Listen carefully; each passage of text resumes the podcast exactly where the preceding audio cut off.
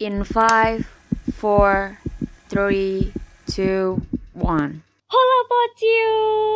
Welcome to Podstar.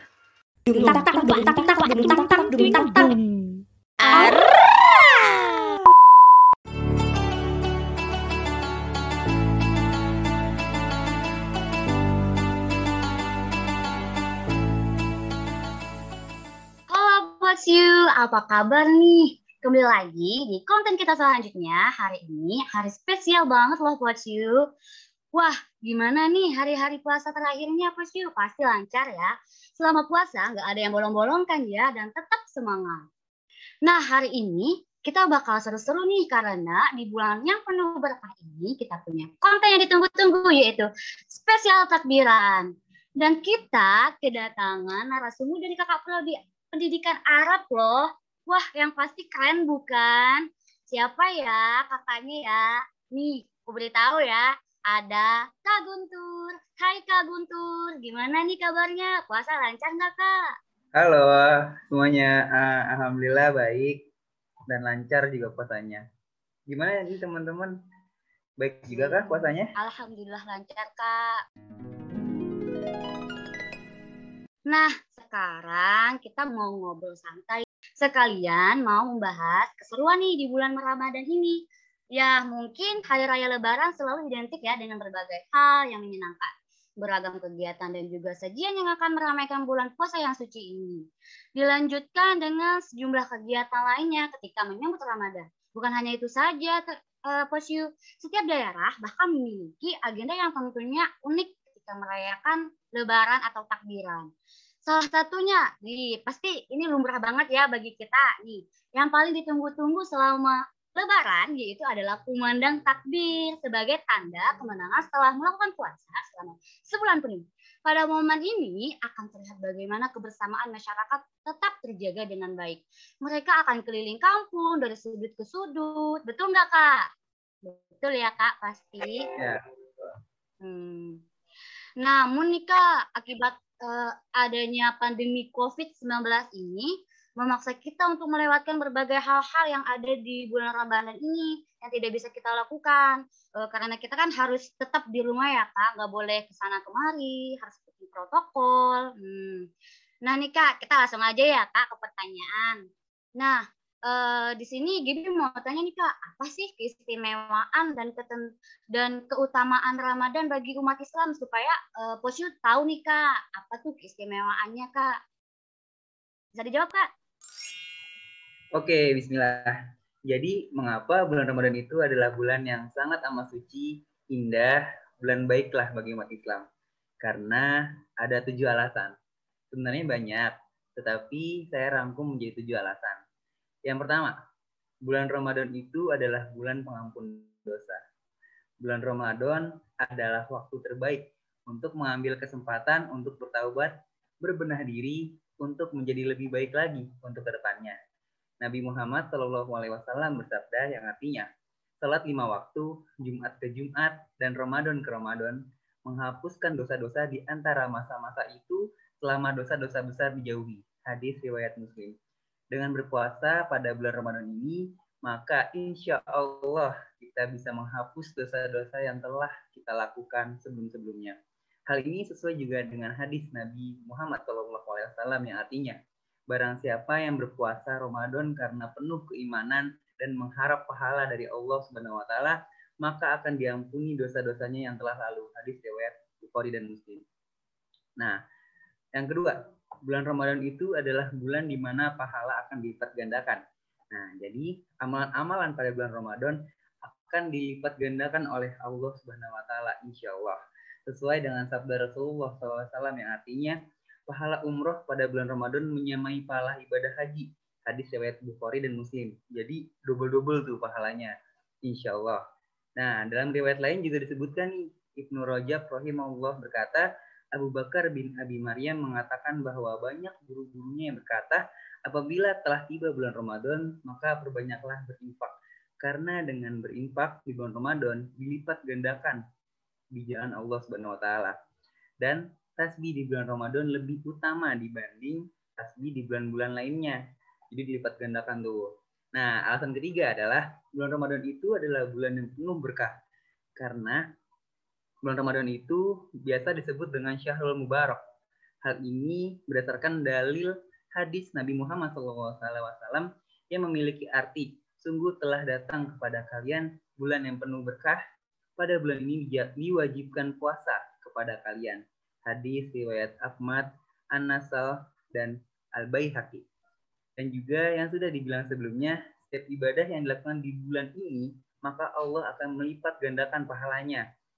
Jadi banyak tuh berkahnya di bulan Ramadan ini. Oke lanjut, masuk ke alasan yang keempat. Hmm. Bulan Ramadan itu adalah bulan di mana diturunkannya Al-Quran.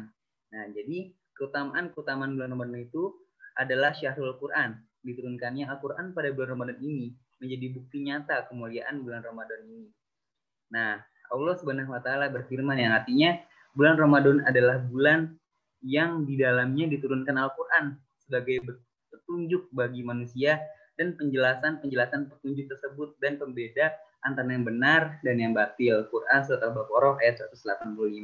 Nah, alasan yang kelima, puasa di bulan Ramadan adalah bagian dari rukun Islam. Nah, rukun Islam kan ada lima ya. Islam dibangun atas atas lima rukun. Yang pertama itu bersaksi bahwa tidak Tuhan yang berhak disembah melain Allah dan sesungguhnya Muhammad adalah nabi, adalah hamba dan utusannya. Yang kedua adalah mendirikan sholat, yang ketiga menunaikan zakat, dan yang keempat berpuasa di bulan Ramadan. Dan yang kelima, haji ke Baitullah jika mampu. Hadis riwayat Bukhari dan Muslim. Alasan yang keenam, kenapa bulan Ramadan itu adalah bulan yang suci, bulan yang baik? Karena bulan ini adalah bulan di mana terdapat malam yang lebih baik dari seribu bulan yaitu malam Lailatul Qadar. Dan alasan yang terakhir, kenapa bulan Ramadan ini adalah bulan yang suci? Karena bulan ini adalah tempatnya, waktunya terbukanya pintu surga, tertutupnya pintu neraka, dan terbelenggunya setan-setan yang menjadi musuh kita. Dan masih banyak alasan-alasan lainnya yang membuat Ramadan ini adalah bulan yang istimewa bagi umat Islam. Wallahu a'lam bishawab. Wah, keren banget ya Coach Yu. Uh, pemaparan dari Kak Guntur bahwa menurut Kak Guntur itu sebenarnya banyak ya keistimewaan dan keuntungan. Tapi Kak Guntur ngambilnya tujuh yang paling spesifik, yang paling bagus tuh, yang paling uh mantap banget nih Kak Guntur. Uh, Kak, nah nih Coach Yu tuh ada, juga nih yang bertanya, boleh Kak Kakak jelaskin agar posyu yang mendengar tahu gitu Kak bagaimana sejarah atau asal-usul muasalnya tuh Kak Ramadan yang merupakan bulan yang penting bagi umat Islam ini. Gimana nih Kak? Oke, mungkin Ane akan jawab dua ya dua-duanya. Ya, jadi Siap, yang pertama ini kalau tanya bulannya, bagaimana sejarah terbentuknya bulan yang dinamakan bulan Ramadan? Nah, itu sama aja seperti bertanya, apa sih asal muasal penempatan kalender hijriah gitu. Soalnya kan pasti nih diawali dengan adanya bulan-bulan sebelum adanya bulan puasa kan. Nah, hmm, bulan Ramadan itu masuk dalam bulan hijriah yang di mana dalam menetapkan kalender hijriah diputuskan secara bersama-sama urutannya oleh para khalifah.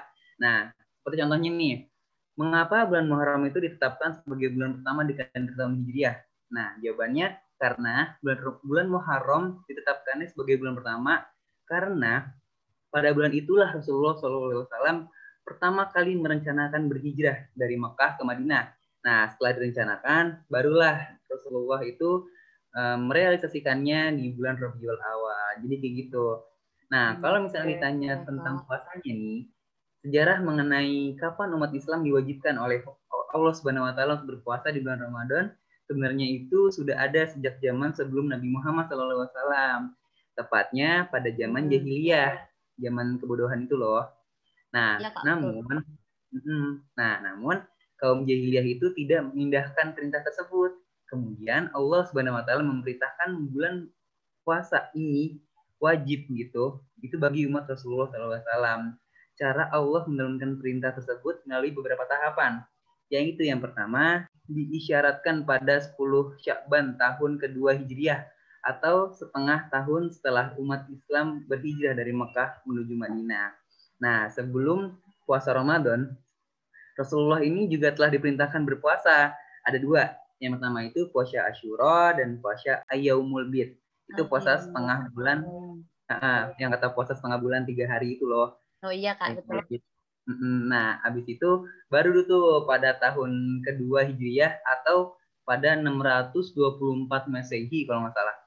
Allah Subhanahu wa taala mulai memerintahkan wajib berpuasa di bulan Ramadan satu bulan gitu. Jadi perintah Mm-mm. puasa Ramadan juga bersamaan dengan disyariatkan sholat Id, zakat fitrah dan kurban.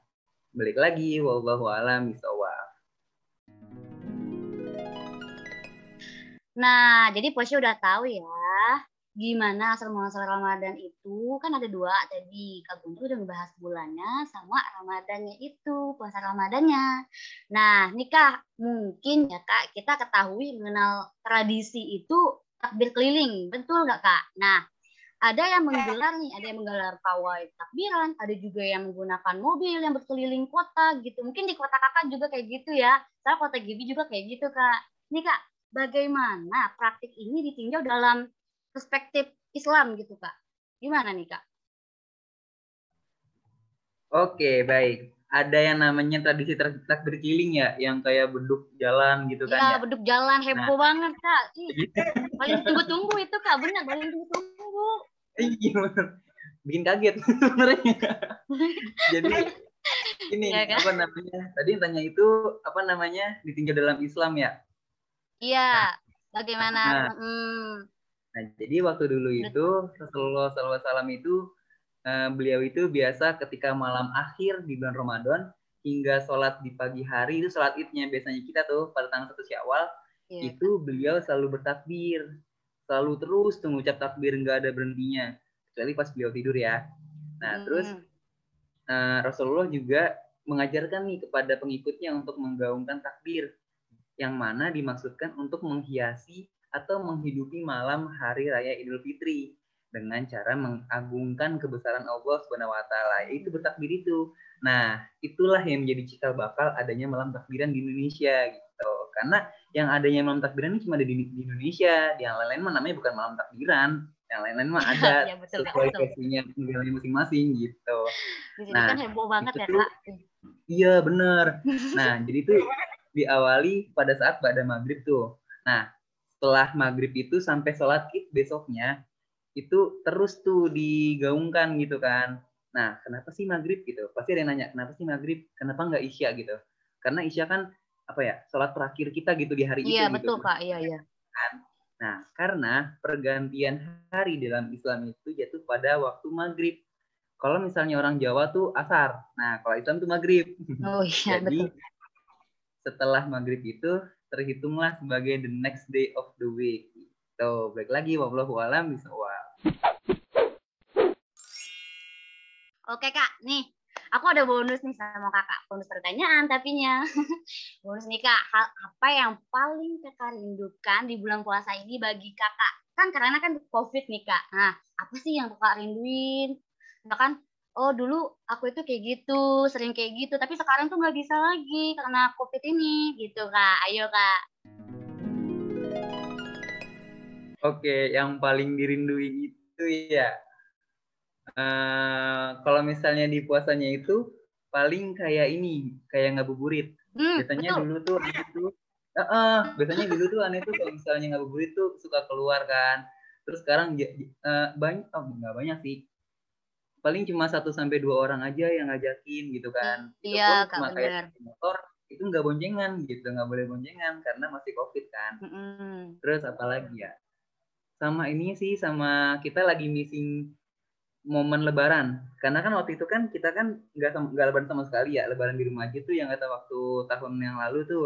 Jadi kayak kangen aja gitu di mana kita setiap kali salim tuh dapat salam tempel. Iya kangen sama teman-teman ya kayak apalagi bukber Ya. sama hmm, bukber sama teman-teman gitu. Hmm, Hmm, Bener banget. Tapi kalau misalnya sekarang alhamdulillah udah ada yang ngajakin bukber ya walaupun 2 sampai tiga orang. Iya, karena kita men- harus menuruti protokol gitu ya, Kak. Betul.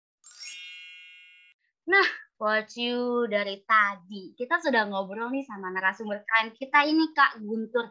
Jadi, kalian tahu nggak sih siapa Kak Guntur di Prodi Pendidikan Arab? Nih, Cik Intan sama Cik Kai mungkin tahu, tapi yang lain pasti nggak tahu, ya kan?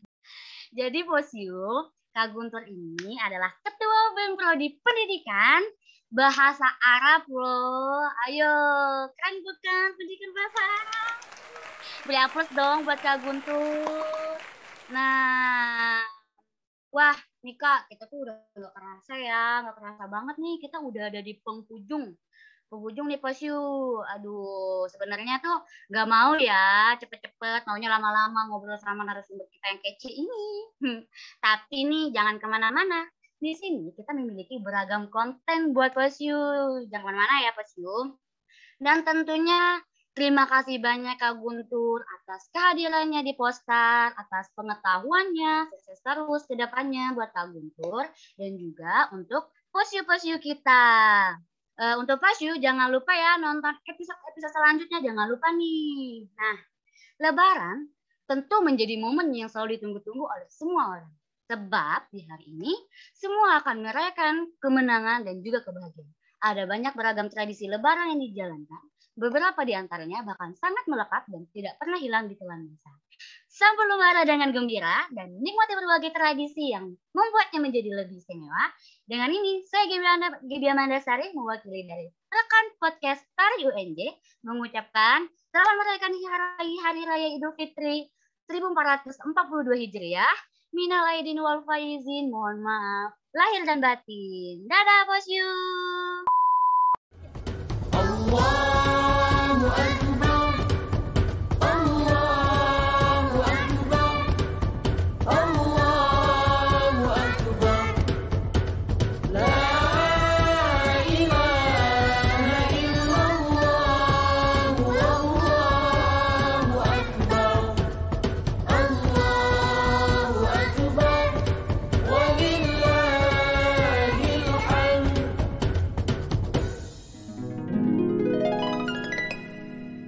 Hai Potsiu, untuk kamu jangan sampai lupa dengerin episode-episode berikutnya ya. Dan jangan lupa juga untuk follow.